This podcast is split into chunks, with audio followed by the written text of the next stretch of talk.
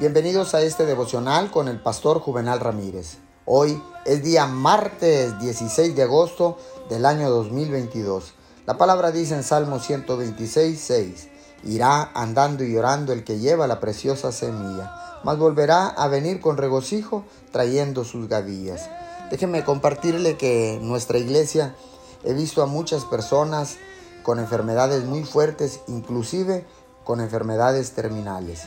Ellos tenían una buena razón para desalentarse. Podrían haber ido a casa, haber corrido las cortinas y deprimirse. Pero permanecieron en el partido.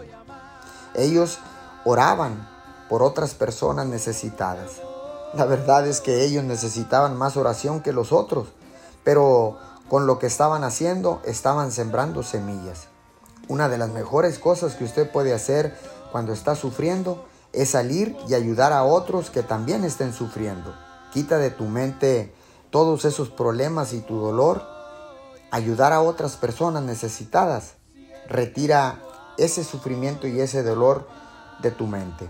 Cuando usted ayuda a otros en su momento de necesidad, siembra una semilla que Dios puede usar para cambiar tu situación. Señor, gracias.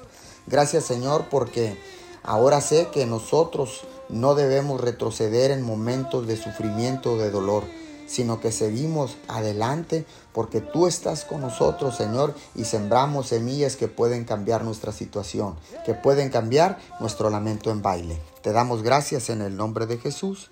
Amén y amén.